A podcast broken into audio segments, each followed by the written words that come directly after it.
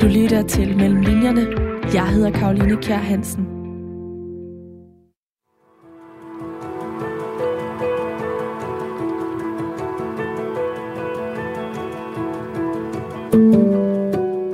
En dag i sommeren 2018 modtager psykolog og bestsellerforfatteren Svend Brinkmann et brev.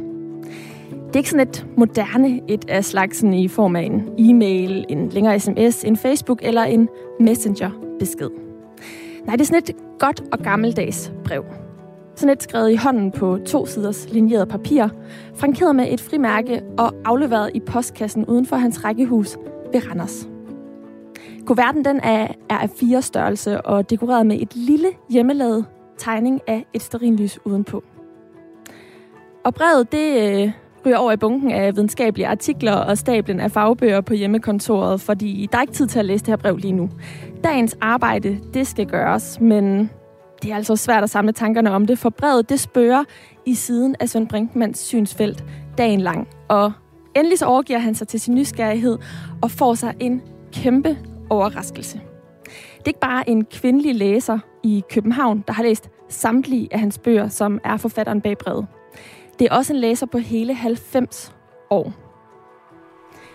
Brevet det bliver afsættet til en længere brevkorrespondence mellem de to, som senere tager form som møder hjemme hos hende, og for to måneder siden, der kulminerede deres relation i form af Svend Brinkmans nyeste bog, Vi er det liv, vi lever. Det er en bog, som rummer kvindens livshistorie, men den rummer også et forsvar for skæbnebegrebet og gør op med den her udbredte tanke om, at vi kan, hvad vi vil. Det seneste år med coronapandemien, der er vi blevet øh, udfordret på tanken om det her frie valg. Nogle de vil måske endda gå så langt som til at argumentere for, at der har været tale om en form for frihedsberøvelse. Nedlykningen har nemlig øh, gjort det så godt som umuligt at rejse derhen, hvor vi ville. Vi har ikke kunne købe de ting, som vi har haft lyst til, i hvert fald ikke lige præcis de steder, hvor vi har plejet at handle. Vi har ikke kunne gå i teatret, på museum eller biografen, når vi ville. Og træningsfællesskaber, de er blevet opløst mod manges viljer. Vi har ikke kunne kramme dem, vi ville, og vi har for den sags skyld ikke bare kunne give hånd. Nogle de har endda ikke kunne gå på arbejde, men har været tvunget til at blive derhjemme. Nu står vi så midt i en genåbning, og der er langt flere steder at tage hen. Mennesker at besøge. Ja, generelt bare flere hylder at vælge fra igen. Valgmulighederne de er ved at være mange. For nogen så er de overskueligt mange, og derfor så ser jeg i dag nærmere på Svend Brinkmans bog vi er det liv, vi lever, som altså tager fat i øh, det her perspektiv om vores forestilling om, at der er frit valg på alle hylder. Kære lytter, hjertelig velkommen til Mellemlinjerne.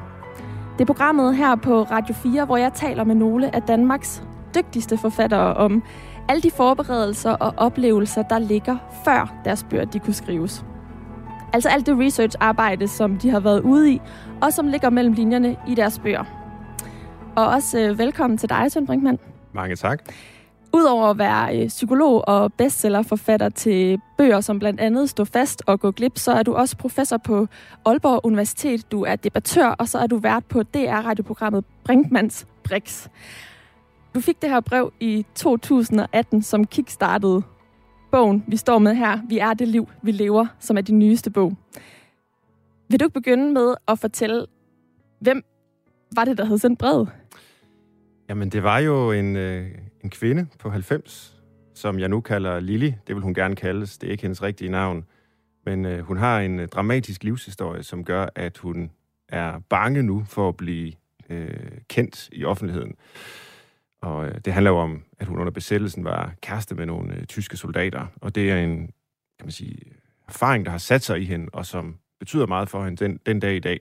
Så hun er sådan set nervøs, når hun øh, bevæger sig ud. Det er selvfølgelig ikke det eneste, der er at sige om Lili. Øh, det er bare ligesom der, det tager afsæt for mig, fordi det, altså, ja, det brev, jeg fik i sommeren 18 som, som det første, allerede der var der, kan man sige, øh, antydninger af, at der var en dramatisk historie her. Øh, men helt konkret så handler det om, om værdighed. Det udgangspunkt, vi har, hvor Lili øh, korrekserede mig. Jeg tror faktisk i det allerførste brev, øh, og fortalte mig, at det her med, at, fordi det havde jeg skrevet i en bog, der hedder øh, Ståsteder, som Lille jo så har læst, hvor der er et afsnit om værdighed, og hvad det er for noget, og jeg undrer mig over i den bog, at psykologien har beskæftiget sig relativt lidt med menneskelig værdighed. Vi øh, studerer personlighed og lykke og alle mulige ting, men værdighed, det er at stræbe efter et værdigt liv, som egentlig er noget, der betyder meget for mange mennesker. Øh, men hvad vil det sige? Det har vi ikke undersøgt ret meget i psykologien. Og, øh, og det, det er jo der, Lili begynder, og så siger hun øh, i brevet, det er altså for galt. Tænk, at vi, vi psykologer ikke kan finde ud af det her med menneskelig værdighed, fordi det har hun brugt et helt liv på at, at, at stræbe efter. Hun mener også, at hun har, har nået det, og hun har fået hjælp af en psykoanalytiker, som hedder Tage Petersen. Øh, han er død for mange år siden, så han behøver nok ikke at være anonym. Øh, til at opnå menneskelig værdighed, og det var vigtigt for ham, og det har været vigtigt for Lili. Øh, så det er egentlig der, øh, det tager fart. Men øh, ja, nu er jeg allerede i gang med at fortælle alt muligt, men du spørger jo egentlig bare, hvem er hun henne her? Lili også, ikke? Og, og, der er jo mange, og hun er mange ting, og det skal vi tale ja. mere om lige om lidt. Men allerførst, så kunne jeg godt tænke mig at prøve at komme tilbage til den dag, hvor du modtager det her brev, fordi allerede nu fortæller du jo, at det handler om værdighed. Det finder man også ud af, når man læser bogen, at mm. hun, øhm, det, det er et tema, hun har været meget optaget af gennem hele sit liv på grund af nogle givende omstændigheder. Men var det fordi, du blev provokeret, øh, at du reagerede på brevet, eller var det fordi, du nærmere tænkte, hun ved faktisk noget, jeg kan lære af det her? Hvad var det, der gjorde det her håndskrevne brev i den A4-kuvert med det lille tegnede øh, der er et lille lys, stearinlys på ja, alle brevene. Hvad var det, der gjorde indtryk ved det? Altså, jeg må nok indrømme, at det handler meget om, at det var en ældre kvinde. Altså, det var en gammel dame, for nu at sige det lige ud. Det må man godt kalde en kvinde på 90. Det tror jeg ikke, Lili har noget imod. Jeg er 93 i dag. Ja, hun er 93 nu. Og øh, det gjorde mig bare nysgerrig. Altså en, en, et menneske, der har levet så langt et liv, og som stadigvæk læser og øh, diskuterer ting. Det gør hun øh, i, i brevene, det gør hun så, når, når, når vi har mødtes. Jeg blev nysgerrig på, hvad ligger i den historie? Og, og, og hvem er hun? Så det, det var ikke, fordi jeg blev provokeret. Øh, jeg synes, det var sjovt, at hun ligesom øh, gik i rette med mig. Mm-hmm. Og det gør hun Også lidt modigt. løbende. Også modigt, ja. Øh, måske nok, men, men sådan er hun altså. Det øh, er hun overhovedet ikke bleg for. Og øh, hun har en stærk vilje og en, øh, en mening om øh, rigtig mange ting, som hun ikke er bange for at sige højt, til mig i hvert fald. Øh, så nysgerrighed var nok øh, den følelse, jeg havde. Altså, hvem er hun, og hvad vil hun mig? Men jeg havde jo ikke regnet med, at det kunne blive til en bog, eller sådan et helt projekt, hvor jeg ligesom udforskede hendes liv. Øh, det, altså, jeg delte et anonymiseret udsnit af brevet på Facebook, faktisk. Mm. Og det, mhm. det er jo meget sjovt med sådan en clash mellem mig, som er på sociale medier, og, og Lili, som sidder i den anden ende af landet og skriver et håndskrevet brev, og pludselig ender det så på sociale medier. Øh, og der skal jeg selvfølgelig øh, passe på, at jeg ikke udleverer hende. Og, så jeg, jeg skrev bare, jeg får mange breve fra læsere, men se det her. Det er fra en 90-årig kvinde, der virkelig har læst mine bøger, og som har en mening om dem. Øh, og det synes jeg var sjovt og hyggeligt. Øh, og så var der faktisk et øh, forlag, der reagerede på det øh, noget tid efter og sagde, måske kan der komme en bog ud af det. Så det var ikke min tanke først, at det her det skulle blive til en bog, eller sådan et undersøgelsesprojekt, eller et ja, forskningsprojekt, kan man jo egentlig kalde det, mm. selvom det jo ikke er gængs forskning, det her med at studere et enkelt menneskes liv øh, så meget i dybden, som, øh, som jeg har gjort. Øhm, og så tænkte jeg lidt over det, og begyndte at drøfte det med Lili, og efter noget tids tøven, så indvilder hun i... Jeg har faktisk brevet med her, hvor hun skriver mm-hmm. til mig i oktober 18. Vil du ikke beskrive, øh, hvordan det ser ud?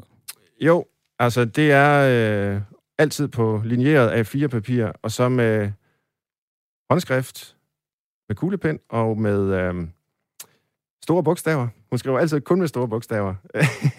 og skriver her, kære Svend, tusind tak for dit brev med udfordringer til mig, som jeg igen har sovet på og nået frem til at godkende på den betingelse, at det må være under et andet navn. For eksempel Lili.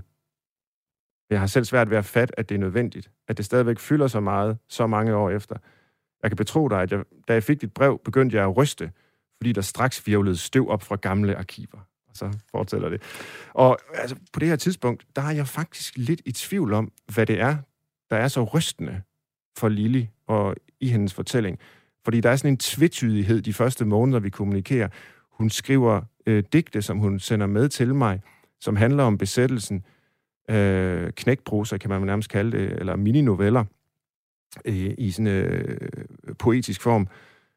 Og jeg, jeg kan godt sige, at der er et drama her, men jeg er faktisk i tvivl om, ganske længe, om det er egen oplevelse, øh, altså egen oplevet, om det er noget, hun selv har erfaret det her, eller om hun beskriver øh, altså, man sige, fiktion, noget hun finder på og, og digter. Helt konkret så vedsender hun et øh, digt i det første brev, som øh, hun sender til dig, og mm. det gemmer jo faktisk på øh, de her begivenheder, vi omtaler nu. Vi kan jo lige, du kan læse det højt, og så ja. Øh, kan lytterne måske gætte det undervejs, og så kan vi lige tale om det bagefter, hvad det, hvad det helt konkret er, hun refererer til, og som jo også går op for dig, og i bund og grund bliver årsagen til, at den her ja. historie også er værd at fortælle. Helt sikkert. Og det hedder Under de evige stjerner, 1943. Og digtet lyder sådan her. Der var krig, men det var sommer. Ferie fra skolen og afsted med min store søster. På cykel. Stor luksus. Skønt spartansk, så dog også et telt. Saltvandet fra vores bestemmelsessted ansporede med sin lugt på lang afstand. Hvilken fryd. Vi fandt en god plads og slog os ned. To andre veninder stødte til. De var alle vegne soldaterne. Det var vilkårene. Snart fik vi selskab af dem, fik udvidet vores sprogkundskab, gratis undervisning. Han hed Siegfried Hoschak fra Wüllenweberstraße 81a, Frankfurt an der Oder. Han manglede to fingre på den ene hånd. Han var varm og kærlig. Det blev aften, og vi trak os væk fra de andre, lå tætte under åben himmel i den lune sommernat, med et forførerisk firmament af stjerner over os. Han viskede ømt, Stahl und Eisen bricht, unsere Liebe aber nicht. Jeg gav ham alt, mit første. Bagefter græd jeg. Jeg ved ikke helt hvorfor, men jeg tror, han vidste det, for han omfavnede mig længe. Ferien føltes kort, men skolen skulle passes. Sehen wir uns wieder? Jeg stod på perronen, da troppetransporten kom med vogne, soldater og våben, så langt øjet rakte. Der ser jeg pludselig længere, væk i togstammen, en strakt overkrop med en ivrigt svingende arm. Det var ham, Siegfried. Det er ham. Jeg løb, mens transporten satte i bevægelse. Løb som for livet, mens jeg vinkede og gjorde tegn. Han forstod det, vinkede tilbage som en gal. Men jeg nåede ikke frem. Han forsvandt, afsted til fronten. Så var deres leben, og ville ikke give slip, men jeg så stjernerne. Og hun har ikke rigtigt givet slip faktisk på det her, som jo refererer til, at hun var sammen med en tysker under besættelsen, kun 14 år gammel, ja. og øh, har båret rundt med en skam lige siden, fordi at øh, der var det begreb øh, tysker-tøser, når danske piger, kvinder, var sammen med tyskere, så blev de udskammet mm. efterfølgende, og faktisk så øh, er Lili sammen med to tyskere. Hun forelsker sig jo simpelthen slet og ret. Altså... Ja, men simpelthen. Altså her er det, det er så den første tysker, øh, om jeg så må sige, og det er bare en sommerferie forelskelse, hvor hun jo er helt ung, altså 14 år, øh, men øh, mister sin uskyld her. Og øh, det er rigtigt nok, at hun skammer sig øh, i en eller anden forstand, men samtidig så siger hun igen og igen, at hun fortryder det ikke. Og det er lidt en sjov modsætning. Altså, hvordan kan man skamme sig over noget, som man så ikke fortryder? Men jeg tror, hun, altså, hun vil sige, at det her det var simpelthen så stærk og intens, skældsættende en oplevelse, der skete meget tidligt i hendes liv, at det har formet hende. Altså, hun bærer stadigvæk rundt på den. Øh, og i en vis forstand tror jeg ikke, hun ville have undværet den, fordi så ville hun være en anden i dag. Hun er ikke stolt over den. Hun synes, det var forkert, det hun gjorde. Øh, men, men det var sådan, det var, altså på en eller anden måde. Ikke? Og det har hun så forsonet sig med. Det kan ikke laves om. Og øh, siden, altså hun, det var bare 14 dage med ham her, ikke? og så forsvandt han. Hun så ham aldrig igen. Men der var så en, øh, en officer, hun forelskede sig i øh, siden, øh, også en tysker, hvor det var et meget længere forhold, og hvor hun også var blevet lidt ældre og havde fået lidt flere erfaringer. Så det er nok også i sin moralsk forstand lidt mere alvorligt, at hun ligesom igen lader sig rive med af en, øh, en repræsentant for besættelsesmagten jo. Altså der er hun jo øh, på nogle måder øh, landsforræder og, og, og ved det godt, men øh, ja, det handler jo bogen så også om jo, hvordan hun altså, forsoner sig med den del af sit liv. De her oplevelser er nogen, hun har i teenageårene, i den tidlige ungdom, og sidenhen bliver hun øh, gift med manden Mikkel, ja. som øh, også er et øh, pseudonym. Ja. Og, øh, og han er bokser, og hun øh, ender faktisk med at gå hjemme en stor del af tiden. Hun er også kontordame, men ender med mm. at mhm. gå hjemme, fordi han rører overhovedet ikke noget. Han, han, var nærmest, han, han blev aldrig mere end et barn, øh, siger hun. De får ingen børn, men hun har også... Øh, nok, hun er nok i, i ham. I ham. ja, og det synes han også. Altså, ja. han, han var ikke så ked af, at de ikke fik børn, fordi så ville hun jo have mindre tid til at passe ham. Mm. Altså, det er hendes øh, store kærlighed. Han, han var lidt yngre end hende. Fem år. Øh, ja, og øh, altså på mange måder var hun jo hans omsorgsperson hele livet igennem. Øh, tydeligst i de sidste 10 år af hans liv, fordi der blev han bokserdement, og hun passede og plejede ham, altså øh, til den dag, han døde. Øh, og med, med, hun siger med stolthed, at, at hun gjorde det, og de fik ikke hjælp udefra. Øh, og det var ligesom det, hun var nået frem til. Men de har levet et meget turbulent liv sammen, altså et vanskeligt ægteskab i mange år, der så hen imod, altså de sidste år bliver, bliver harmonisk og godt. Det er ligesom der, hun opnår den her værdighed og en form for, for ro øh, med det hele.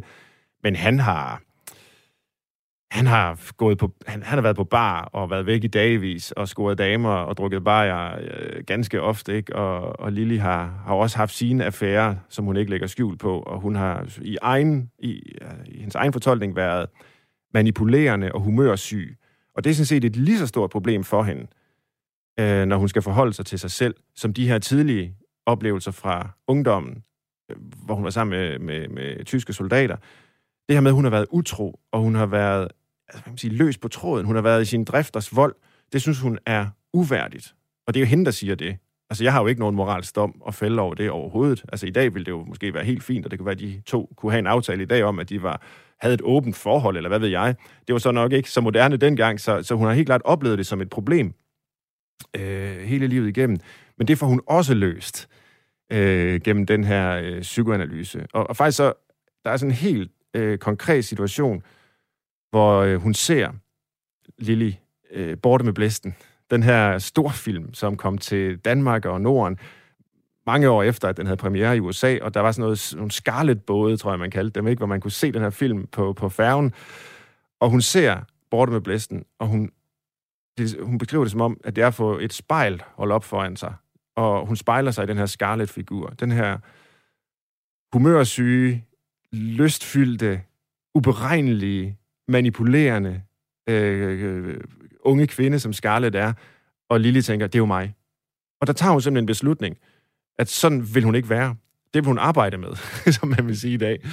Og så er det, hun indleder det her, altså 33 års lange øh, forløb i psykoanalyse, og det er jo altså ugenligt, at hun øh, er hos en psykoanalytiker, som, som ender med at dø ja, altså i hun, forløbet. Og hun siger, jamen jeg ville jo have fortsat med ham, hvis ikke han var død. Ja. Men der var alligevel ikke grund til at opsøge en ny, øh, fordi hun havde det her, man kan nok ikke sige symbiotiske forhold til ham, fordi han var jo øh, givetvis professionel. Man kan måske godt stille lidt spørgsmålstegn ved rent professionelt om, om det er i orden at have en øh, klient eller en patient i så mange år. Altså på et eller andet tidspunkt må man måske også spørge sig selv, jamen virker det at gøre sig overhovedet?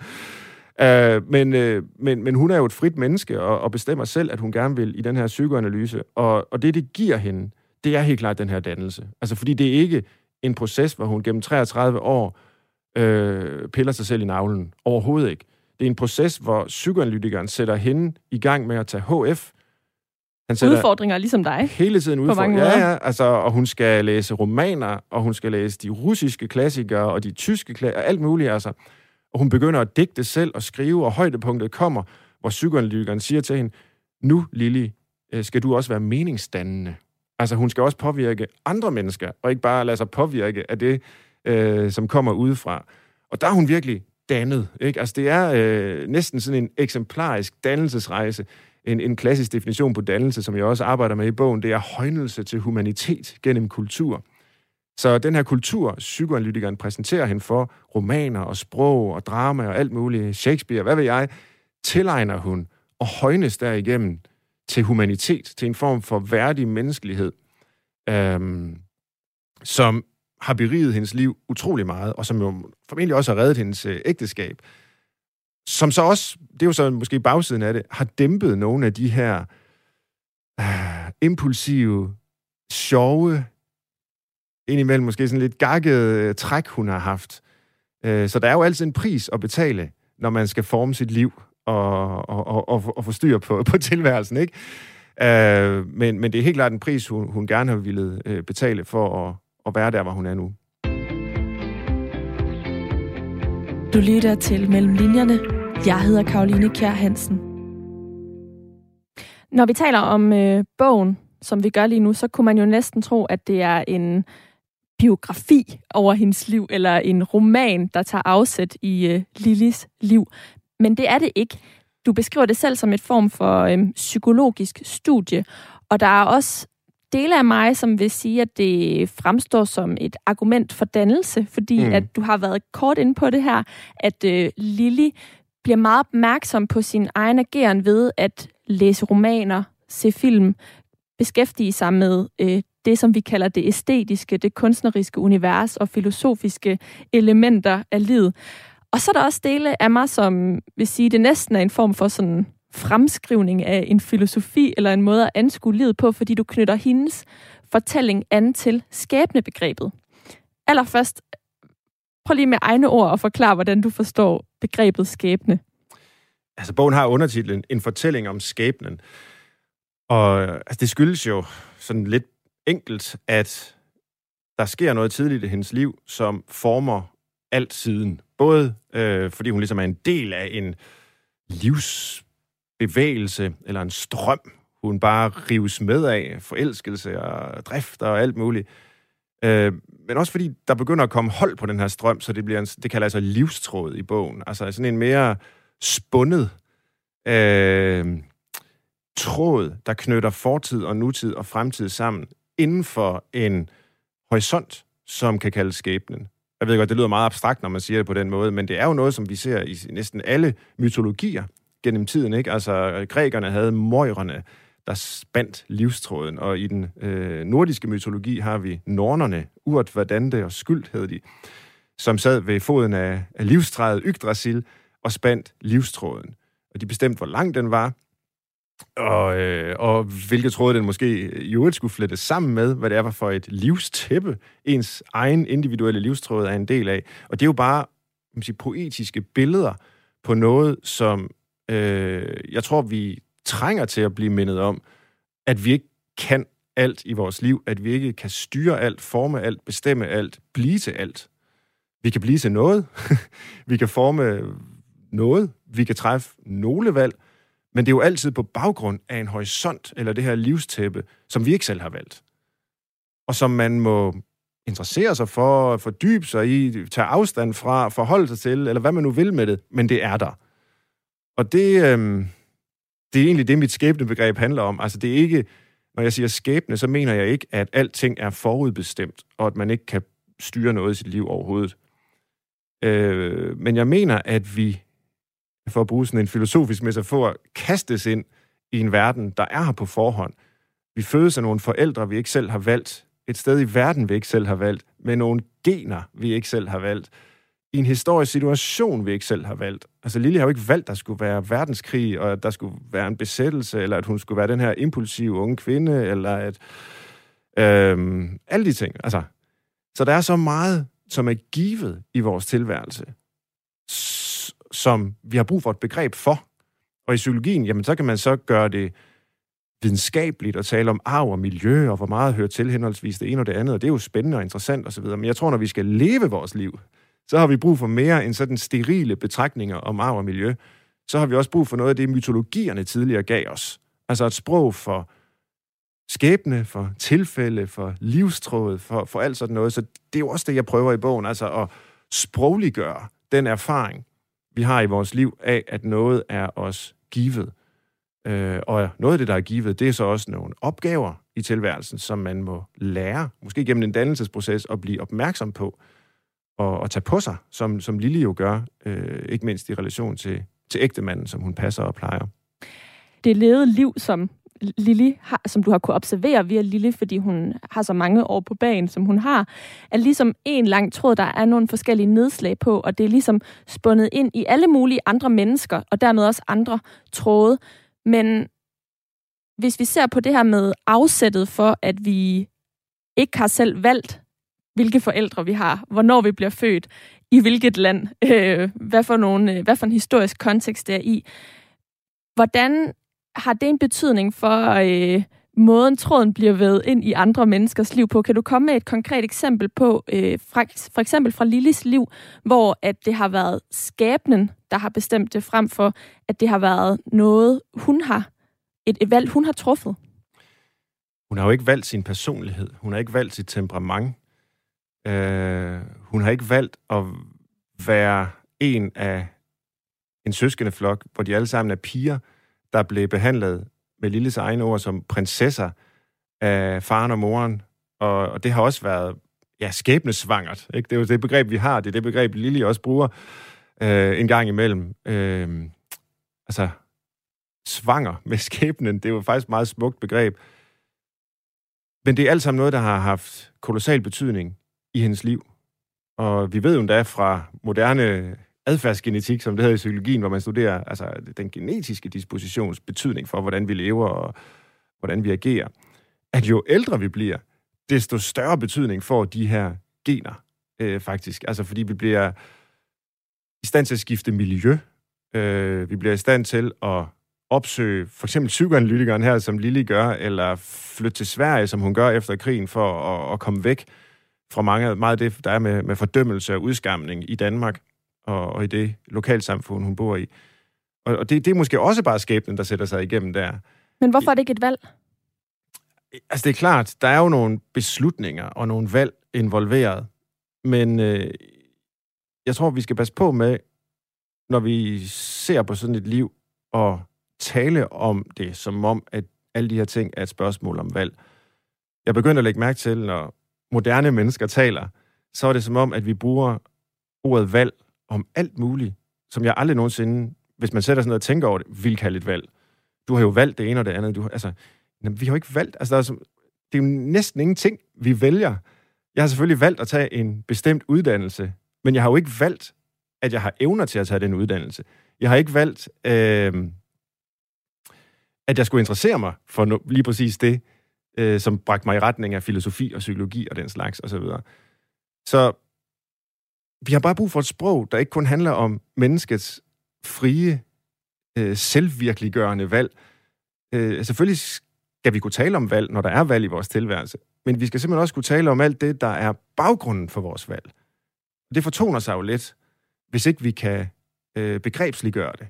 Og det er derfor, jeg gerne vil tale om livstråd og skæbne og de spor, man sætter sig, og de øh, forbindelser, man har til andre, som jo også hele tiden påvirker, hvad vi gør, og hvad vi vil, og hvad vi tænker, og hvad vi siger, og så videre, ikke? Altså, man kan også bare sige lige nu, altså, vælger jeg selv, hvad jeg siger? Det gør jeg jo i en eller anden forstand. Jeg kan også høre mig selv sige noget, og så kan jeg øh, censurere mig bagefter og fortryde, hvad jeg sagde, og spole tilbage og sige, kan vi ikke lige tage den om, fordi nu talte jeg vist over mig. Eller, eller noget, ikke? Så selvfølgelig er der valg involveret. Men samtidig så er det jo også bare en talestrøm, hvor jeg hører mig selv sige, hvad jeg tænker i det øjeblik, at du hører mig sige, hvad jeg tænker. Jeg vælger jo ikke, hvad jeg siger. Jeg opdager, hvad jeg har at sige i det, jeg siger det. Og øh, det er jo en helt gængs erfaring, som vi bare øh, kun har det her lidt øh, forarmede begreb om, om valg til at tale om. Og sådan er det med, med rigtig mange fænomener i vores liv. Vi, vi tror, det hele er et valg. Og det er der noget, der er, men det er formentlig meget, meget mindre, end vi tror. Men, men hvad er så helt konkret forskellen på skæbne og tilfælde i forhold til, at øh, vi kommer ud for situationer, som vi efterfølgende kan rationalisere over? Det ved jeg ikke helt endnu.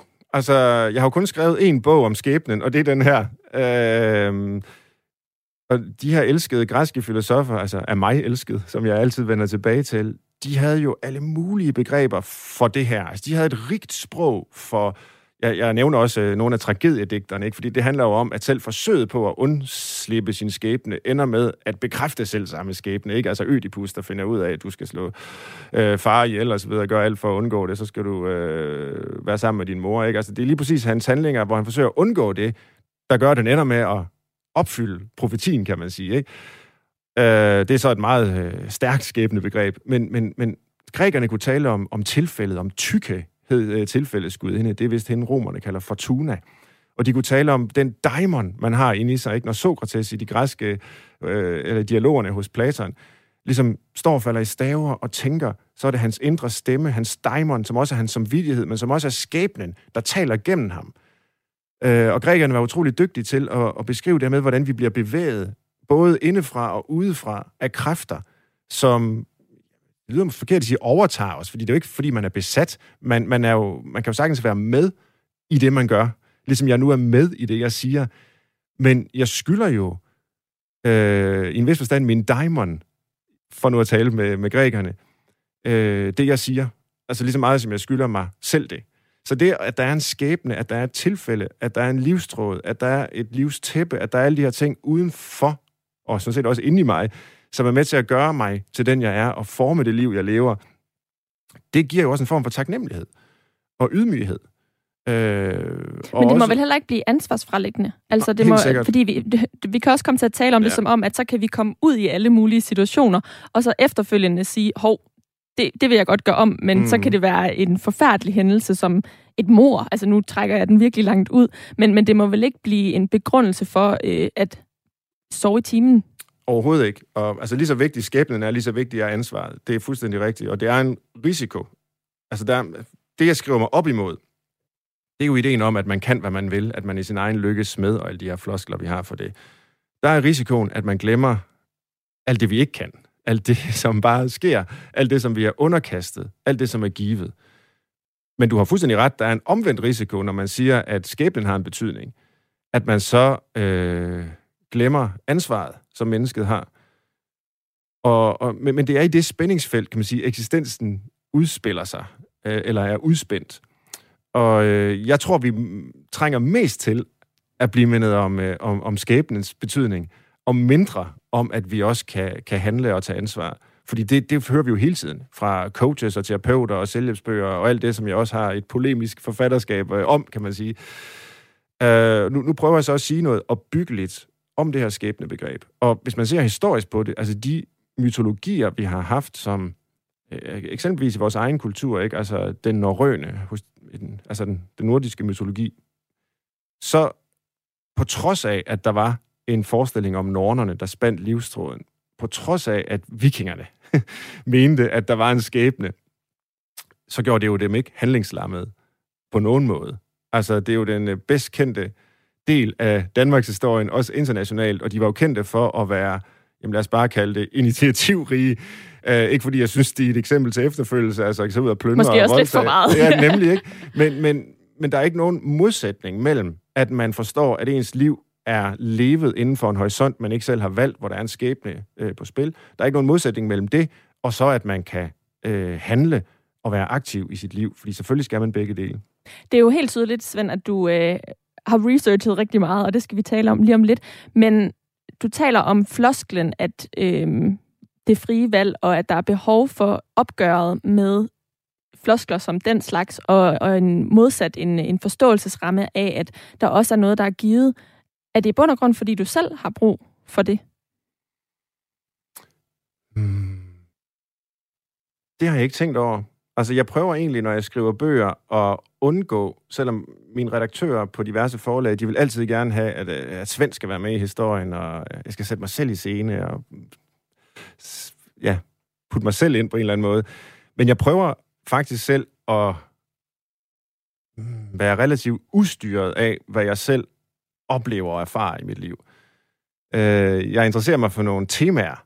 Jeg interesserer mig for nogle psykologiske emner. Jeg interesserer mig for nogle filosofiske spørgsmål. Og nu er det jo så skæbnen. Og øh, nej, altså jeg har egentlig ikke... Jo, altså jeg, i forbindelse med den her bog, jeg har også blevet interviewet af flere journalister, som har stillet mig lignende spørgsmål osv. Og det er da klart, når man begynder at betragte sit liv, så kan man jo se, hvor mange tilfældigheder der har været. Øh, ligesom vi har været inde på i forhold til Lili, sådan er det jo med alles liv. Øh, altså den kvinde, jeg er gift med, som jeg har fået tre børn med, og som jeg elsker højt, mødte jeg jo fuldstændig tilfældigt. Øh, og man kan blive helt skør i hovedet af og overveje, hvad nu hvis det tilfælde ikke var sket? Altså, det, det kunne sagtens være.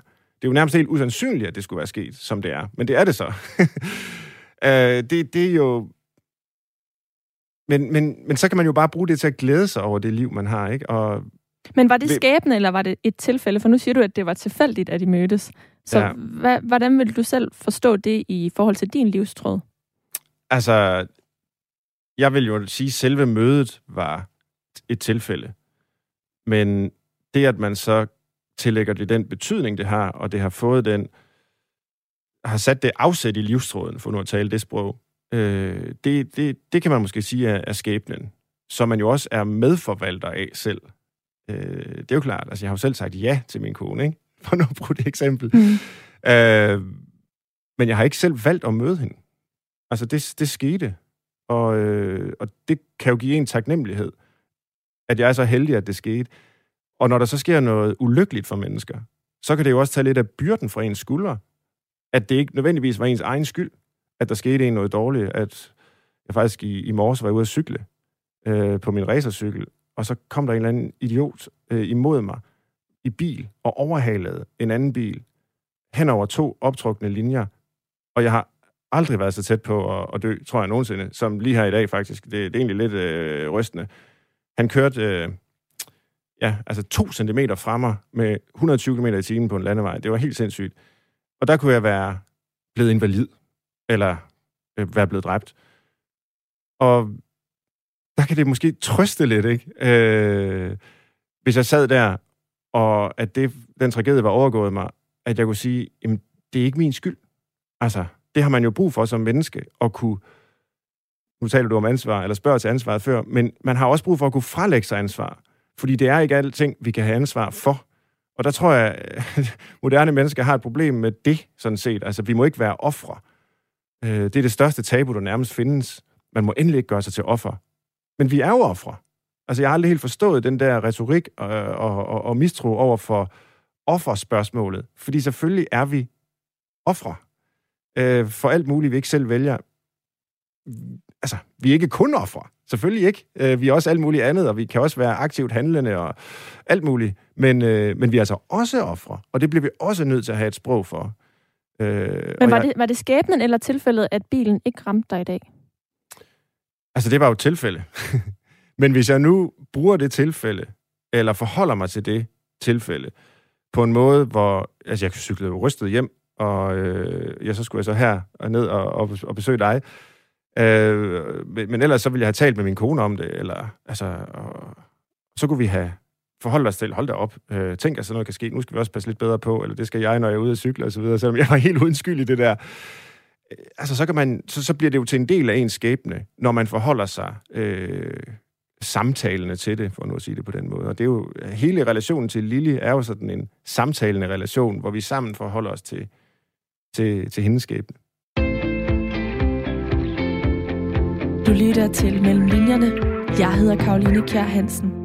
Og i dag taler jeg med øh, Svend Brinkmann, som er aktuel med bogen Vi er det liv, vi lever, der handler om skæbnen og gør op med det frie valg. Det er et form for psykologisk studie i kvinden Lili, der er 93. Men derudover er det altså også øh, x antal analyser af hendes øh, levede liv, der øh, blandt andet rummer en, øh, en oplevelse med øh, nogle tyskere under øh, krigen, og, øh, og sidenhen også øh, et turbulent ægteskab øh, og psykoanalyse i 33 år, som vel egentlig lidt er noget, du ikke går ind for, Svend? altså, jo, jeg synes, det er jo, jeg synes, det er rigtig godt, at vi har øh, psykologi og psykiatri og psykoterapi og alt den slags til at hjælpe mennesker. Øh, så de kan komme af med deres depressioner og blive mindre angste øh, og, og alt den slags, og forholde sig refleksivt til sig selv. Selvfølgelig synes jeg det. Jeg synes, terapeutiseringen kan tage overhånd, når den ligesom kommer til at angå alt muligt i vores liv. At børn i skolen eller voksne mennesker i deres arbejdssammenhænge også skal underkastes terapilignende øh, relationer. Det har jeg været meget kritisk over for. Og så som jeg nævnte før, kan man måske også godt være lidt kritisk over for, at den her psykoanalytiker lader Lili gå hos sig i hele 33 år. Der er måske også et professionelt ansvar for at afslutte sådan en relation, når Lili har fået det bedre. Men omvendt så er det jo hende, der har opsøgt den her psykoanalytiker, og der fundet en form for mester. Jeg beskriver det også som sådan en mesterlærer, hun er i, hvor han viser hende ind i en verden, der består af kunst og kultur og dannelse og alt muligt, som hun jo vokser igennem. Så øh, det kan være svært at øh, sige farvel til en mester, når man først har fået sådan en, en livsvejleder, som det jo reelt var for hende. Det virker også til, at du har mange mestre i din bog. I hvert fald så er der hele 68 øh, referencer bagerst. Hvis man sådan slår op bagerst og kigger på de her referencer, så er Kirkegård en af dem, der går igen flere gange. Og du bruger begreberne det æstetiske og det etiske fra ham. Mm. Hvorfor er det, at du øh, bruger de begreber, og hvad er det helt præcis, de dækker over? Altså Kirkegård var jo, han var jo både øh, teologisk kyndig, og han var øh, et filosofisk hoved, og han var en indsigtsfuld psykolog. Alt det. Fra begyndelsen af 1800-tallet skal vi lige ja, slå fast. Ja. Og øh, det er jo egentlig utroligt, han kunne alt det, fordi han levede så mærkværdigt et liv, der egentlig, hvor han helst undgik sådan intime menneskelige relationer, og det er jo en kendt historie om, om hans biografi. Men lad det nu ligge. Hans øh, begrebsunivers er, synes jeg, utrolig gavnligt til at åbne op for vores tilværelse, så vi kan tale om det på indsigtsfulde måder. Og eksempelvis, altså, distinktionen mellem det æstetiske og det etiske i et menneske, er, synes jeg, rigtig god til at beskrive det, der sker for mange af os, men altså også øh, Lili, når hun går fra at være sådan impulsstyret og lystorienteret, som Kierkegaard skriver et sted, altså det æstetiske i et menneske handler om at se muligheder. Man er drevet af, what's in it for me? Hvad kan jeg gøre nu? Øh, hvad er spændende? Hvad giver mig nydelse og lyst? Hvorimod det etiske, det handler om at se opgaver. Og øh, det er jo en form for dannelsesproces, hun gennemgår fra at være lyst- og mulighedsorienteret til at være selvom det lyder utrolig kedeligt og tørt, men altså, det er det jo ikke i hendes liv, og det er heller ikke hos Kirkegaard, men pligt- og opgaveorienteret. Fordi der er nogle livsopgaver, øh, og, og det æstetiske er jo i sin grundform, det analyserer Kirkegaard rigtig meget, knyttet til fortvivlelse. Og øh, selvom det kan virke øh, som et fedt liv, at man bare giver den gas og racer fra det ene til det andet, er styret af, hvad synes jeg er fedt lige nu, så viser Kirkegaard, øh, synes jeg, ret overbevisende, at det er sådan set et fortvivlet liv, hvor i sidste ende ophører alting med at give mening. Og, og sådan var det måske for Lili i hendes øh, ja, ungdom, tidlige voksenliv. Indtil hun kommer på den her øh, dannelsesrejse med, med psykoanalytikeren. Og det er jo ikke, fordi det æstetiske forsvinder, og det skal det heller ikke. Øh, men altså Kierkegaard beskriver det som en tilstand af ligevægt mellem det æstetiske og etiske i personlighedens udarbejdelse. Det er titlen på hans berømte, eller på Assessor Wilhelm, det er jo et af hans øh, pseudonymer, berømte brev til, til æstetikeren A.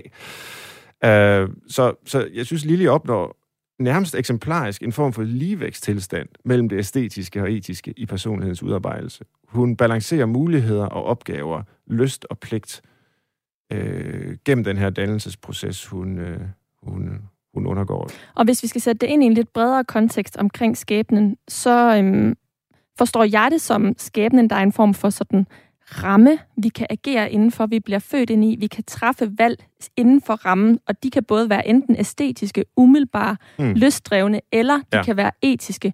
Men det er også vigtigt at træffe de etiske valg, fordi der er nogen, der skal spænde videre på vores tråd mm. efterfølgende. For eksempel børn eller mennesker, man har omkring sig. Ja. Er det korrekt forstået? Ja, helt sikkert. Kierkegaard skriver faktisk, at et æstetisk valg ligner måske et valg, og vi taler om det som et valg. Altså som vi taler om alting som et valg i dag, som jeg nævnte før.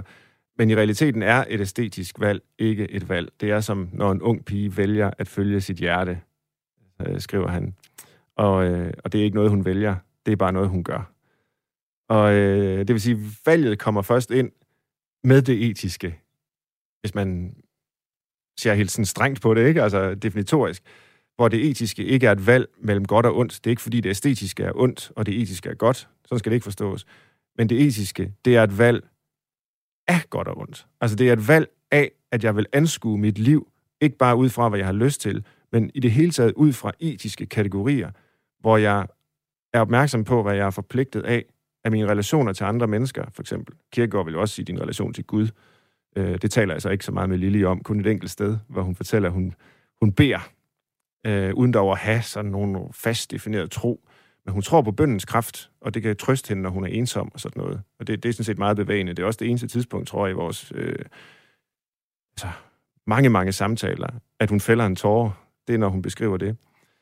Øh, men, men, det... men uanset hvad man kan være forpligtet af, så det, at der er noget andet end mig, som vil mig noget, nogen andre end mig, som vil mig noget, Det er det, som det etiske i, i et menneske orienterer sig mod.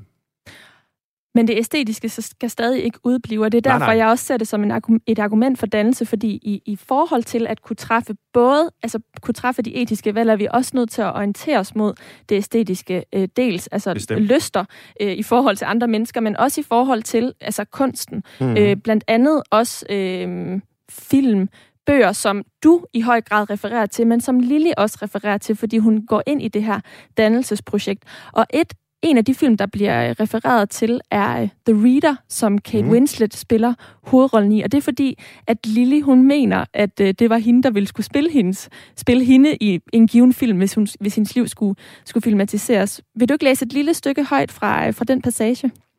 Jo. Jamen, det fylder faktisk en del. Der er flere passager. Nu læser jeg bare fra et sted her. Øhm det er faktisk det andet stykke, tror jeg. Hvor hun fortæller om The Reader.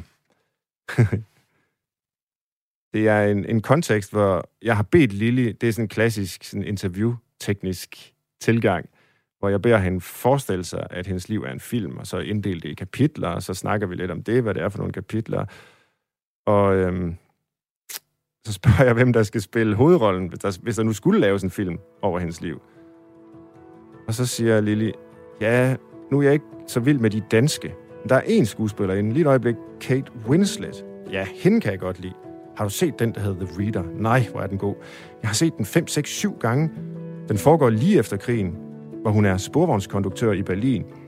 Derfor elsker hun sig i en dreng på 15. Det er tilfældigt. Han er dårlig og sidder i porten og kaster op, og så hjælper hun ham og følger ham hjem. Da han bliver rask, kommer han med en buket blomster til hende. Og sådan begynder det. Han bliver fuldstændig fascineret af hende. Det tror der pokker altså. Fordi han skal hjælpe hende med at bære kul op. Så bliver han helt sort, så han skal i bad. Så tager hun også tøjet af. Det er simpelthen så stærkt og smukt. Og forståeligt. Selvom hun er meget ældre, indleder de et forhold. Men pludselig en dag er hun væk, og han er lige ved at gå i spåner. Det viser sig, at hun har været med til at myrde flere hundrede mennesker under krigen ved at lukke dørene ind til en kirke, så menneskene derinde ikke kunne komme ud, da den blev brændt ned. Han begynder at studere jura og skal så mange år senere med klassen ind i en retssal. Og tænk engang, der sidder hun som anklaget. Der bliver han pludselig klar over, at grunden til, at hun elskede, at han læste højt for hende i sengen, var, at hun er analfabet. Og han havde læst højt. Netop Tjekovs smukke novelle, Damen med hunden, den elskede hun. De læste og elskede og læste og elskede, og så... Nej, hvor er den stærk. Så får hun selvfølgelig livsvejet fængsel, Selvom hun kan bevise, at det ikke var hende, der stod i spidsen for det, det kunne hun umuligt have gjort, for hun kan hverken læse eller skrive. Men det siger hun ikke. Hun skammer sig sådan over, at hun er analfabet, at hun hellere vil tage 20 år i fængsel, end afsløre det. Det er sandelig stærke sager, men så kontakter han hende i fængslet og begynder at indtale bånd, som han sender til hende, og på den måde får de en kontakt. Der lærer hun sig selv at skrive og læse inde i fængslet. Da hun skal løslades, har han skaffet hende både et arbejde og et sted at bo, og han kommer for at hente hende. Men så har hun hængt sig ind i cellen. Hun kunne altså ikke klare at komme ud. Og der ser man, at hun har et bord med de bøger, hun har lært sig selv at læse. Og den øverste er Damen med hunden. Åh oh ja, sådan nogle film kan jeg lide at se, og hende der, Kate Winslet, hun er fuldstændig fantastisk. Nu bliver jeg helt fascineret af din fortælling om filmen, jeg er helt optaget af Lillis ord og prøver at spore en forbindelse til hendes liv, og jeg fortsætter. Og det er måske at trække parallellen for langt, men du fortæller jo, at Kate Winslet i filmen selv gennemgår sådan et dannelsesforløb. Altså, hun lærer faktisk at læse, og læser den stakke romaner, som hun så selv... Ja, hun ender med at begå selvmord, ikke? Og hun har også gjort noget forfærdeligt. Der er en forfærdelig hændelse tidligere i hendes liv. Ja, det kan man godt sige. Så der er lidt en parallel til din egen livshistorie, jeg prøver forsigtigt at fremdrage den parallel, som måske er lidt risikabel, for Lille er jo på ingen måde krigsforbryder, men alligevel fornemmer jeg en lighed i dannelsesfortællingerne. Det kan jeg godt se, siger hun. Det har jeg ikke tænkt på. Det kan jo være tilfældigt, men nu beskriver du det så stærkt, så hvis jeg var psykoanalytiker, ligesom Tage Petersen, jamen det er du jo, lille lær ved denne tanke, så vil jeg sige, at det nok ikke er tilfældigt, at du udvælger den film, selvom der er den forskel, at hun begik en decideret forbrydelse, og det har du ikke gjort. Nej, det kan man ikke sige, at jeg har. Man kan godt sige, at rent moralsk har jeg været forræder mod mit eget land. Det synes jeg ikke. Lidt har jeg jo nok. Det var landets fjender. Men jeg var på en måde styret af det ubevidste og af kærligheden, så den allerførste, jeg forelskede mig i, der på den vidunderlige strandscene.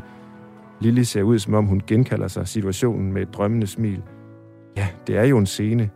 Det er helt som en film.